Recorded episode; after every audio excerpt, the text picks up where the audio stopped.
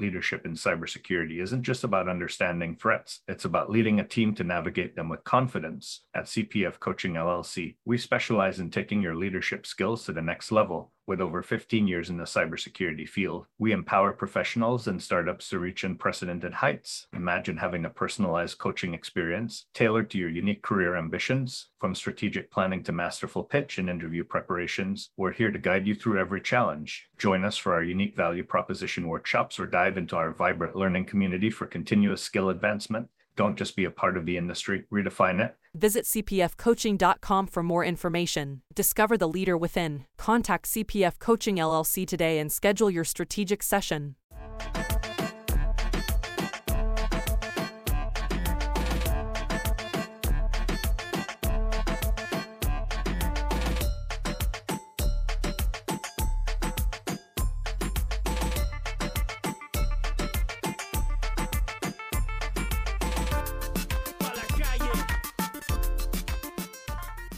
Welcome to another episode of Breaking into Cybersecurity Leadership, where we talk to cybersecurity leaders about their journey into cybersecurity leadership. Today we have Mea Clift joining us. Mea, do you want to tell us a little about yourself and your background? Sure, I'm happy to. My name is Mea Clift. I'm the head of cybersecurity for a water and wastewater consultancy firm that works all over the United States. I am a seasoned professional. I've been in IT and cybersecurity for 25 years and counting.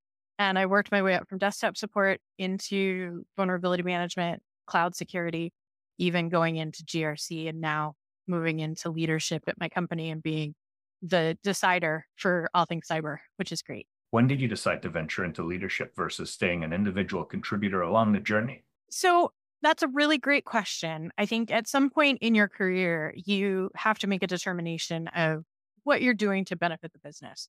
And in my experiences, one of the challenges that I faced was that I was coming up with all these wonderful solutions, or I was seeing these gaps that needed solutioning or a program plan or some kind of management guidance. And none of that was happening as an individual contributor. So I needed to step up and say, we need to build bigger plans. We need to build projects around this. We need to do what we can do from a larger holistic perspective and being an individual contributor, you can suggest those things, but being a leader, you can actually enact them and make that happen. Additionally, one of the things that I pride myself on is helping other people. So moving into leadership, I've been able to help other people move into cybersecurity careers, move into greater visibility in cybersecurity in their businesses, but also from an individual contributor standpoint, we have so many beginners in the cybersecurity field right now. And I want to be that person to allow them to stand on my shoulders to the next generation. As you think about that journey, what are the critical skills for becoming a cybersecurity leader? For me, it was honestly learning about governance, risk, and compliance. I had the technical chops, but I was getting to a point where it was either going to be architecture or being a manager of an architecture team. And while those are appealing to some career paths, they really weren't where I wanted to be. So learning governance, risk, and compliance showed me not only the why we were doing things from a technical perspective, but how they protect the environment and the again the bigger picture that I was seeing. Another part of it was my customer service skills, being able to talk to people on multiple levels. So being able to talk to my technology professionals, being able to talk to my user base, being able to talk to executives all at their level and what their motivations are has been really beneficial to me moving forward. Thinking about your comfort level as you moved into leadership, how would you rate yourself regarding a delegation on a scale of one to five, and why a scale of one to five? I think I'm probably, honestly, a, a three. I'm getting better about it. However, I've been in all these teams where accountability has been a challenge. So I've become somewhat of a little red hen that no one wants to do it. I'm going to do it myself. But I've learned that over time, if I don't give stuff to my colleagues, to my junior level engineers, to other avenues of the business, I can't excel in the areas that I need to. And I can't work on the projects that I feel are more important than maybe some of the humdrum stuff. So, for example, I've gotten an intern this year and I'm focusing her efforts on vendor risk management questionnaires because I don't have the available time to push out all the reminders to track who we've already gotten information from and to really affect change in that space, even though I want to. So leading her to do that task has allowed me more flexibility to take care of other more pressing issues on a risk perspective. That means you have to collaborate a lot with different business leaders and things like that. How would you rate yourself there on a scale of one to five and why? I would say I'm probably a four in that. I would I don't know that I'm a five in anything except for perhaps communication. Collaboration is something that I've had to learn to compromise on. Yeah, I think uh, many people in tech are very black and white thinkers, and you have to do it their way, or I can do this because I have this talent. And sometimes you have to flex and say, yeah, you can, but should you? Or maybe we need to go about this a little bit more of a sensitive, ma- in a sensitive manner to make it more appealing to our user base. Or in in some cases, how can I work with some people? And it's a matter of patience and persistence.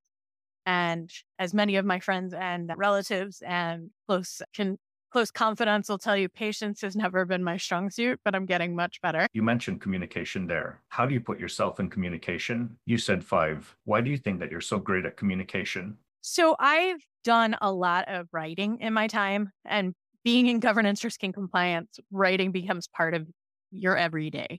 And I said once that I hated it. And then I like finished a proposal recently and I'm like, I'm eh, it may be painful sometimes, but I'm really good at it. I'm able to talk on those different levels, like we were discussing previously with the customer service experience. I can speak to the user and say, this is important because of this and this, and make really good analogies. I can speak to the tech saying, yeah, I know you want to import this thing. I understand where you're looking, or what about this solution because of X, Y, and Z? and in interviewing vendors, I can do that as well. And then talking to the executives, learning their business drivers and saying, here's the return on investment. Here's how this aligns with strategy. And this is why it's important to the future of our business from a, not only a standpoint of risk, but from a standpoint of opportunity, showing that we commit to our clients, our users, and the company as a whole. A lot of that communication it sounds like it aligns with influence as well. How would you describe the skill of influence and why is it so critical for cybersecurity leaders? I think influence ties in a lot with eminence. And we see eminence being built through conversations like this, writing articles. You need to provide that level of trust. And sometimes that trust is just saying, I've written this article and people find it valuable, or I've done this presentation and it was insightful for people, or I've mentored in this space because helping the next generation is important and I'm giving them the good baseline foundations to be as good as I am in the future. So I think being an influencer in those areas really stands apart from the average individual contributor because you're saying, I have done my work. Here's me showing my work, and here's other people finding value in my work. So that's the influence that I tend to use. I don't see a ton of value in speaking on TikTok and saying, this is a thing. I'm much more of a this is the facts, this is the risk, this is the future, and this is my experience, and this is how I've seen it be successful. So I think in that case, you build the eminence so that people say, this person actually knows what they're talking about. We do need to listen to them. And that enhances what ISAC is calling that digital trust, that communication back and forth, and that respect and accountability between you know, colleagues, contemporaries, your business leaders, your individual contributors, and the future. You mentioned eminence. It sounds like brand building, like building your brand within your organization or community. Why is that important? Yeah, I do believe that is influence in its own way, especially as we're starting to see cybersecurity become part of the forefront of business. Organizations and insurance providers and other places don't want to work with organizations that aren't taking cybersecurity seriously. Now, with the SEC requirements, we're seeing federal guidance come down for critical infrastructure and places like that.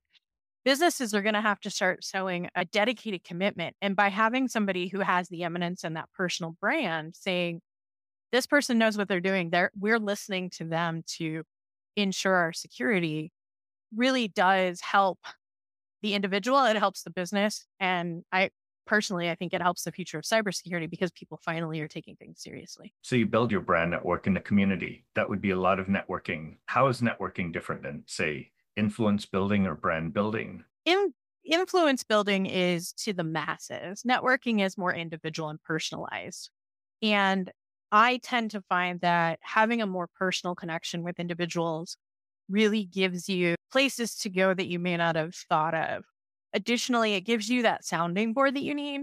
Everyone needs a sounding board and availability, and you need to be able to talk to that person where they are and who they are.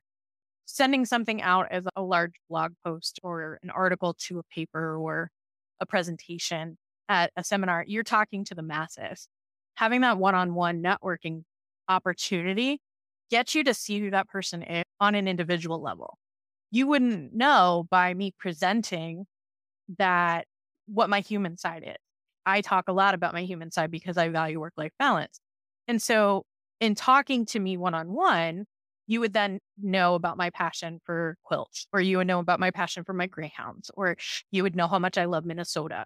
But on a networking level or on a mass level, like influence, I'm not going to be talking about those things unless I'm saying work life balance is important to me because I want to do these things that I'm passionate about. But feeling that passion on that one on one level builds a greater connection and then gives you that avenue in the future to say, where I am isn't working, or I really want to do a presentation on this, or I really respect this person as a person. As you think about the next generation of leaders, you mentioned providing that shoulder you want to provide for. What advice would you give them? Always hold your work life balance as precious as gold. I hear so much talk about burnout, but I don't hear a lot of people talking about how they escape that burnout other than leaving the field. I don't think leaving the field is the answer. I think taking time for yourself is so important. At the end of the day, this is work. It's passionate work. It's exceedingly passionate work. I don't think that you can come into cybersecurity and not be passionate. But at the when we're done work, there's life. There's books, there's music, there's theater, there's bicycling, there's dogs, there's hobbies. And you need to hold on to that because if you were hit by a bus tomorrow and you weren't able to do cybersecurity, what would you do with your life? And I think people forget that. I think also remembering that there are humans on the other side of what we do. And we have to make sure that we're meeting the human where they are too. And having empathy and compassion and being able to build those analogies and build those stories and build those moments of aha where they get why we're doing what we're doing to keep them safe or to keep the business safe. Thank you so much for joining us on this episode of Breaking into Cybersecurity, the Leadership Series. I appreciate your time. And thank you, everyone else, for listening. Feel free to share this with your friends and family, and let's grow the next generation of leaders. Absolutely. Thank you so much again for the opportunity, and good luck, everybody listening. In the rapidly evolving world of cybersecurity, your business needs a guide that's as dynamic as the threats you face. CPF Coaching LLC delivers unparalleled expertise to elevate your cybersecurity startup or business with a decade and a half of specialized experience. We're not just advisors, we're your strategic partners in growth and risk mitigation. Our tailored advisory services range from immediate hourly guidance to comprehensive three or six month packages, all supported with encrypted messaging for real time assistance. For more information, cpfcoaching.com is your destination. Forge a path to success and distinction in the cybersecurity landscape. Connect with CPF Coaching LLC today and secure your business's future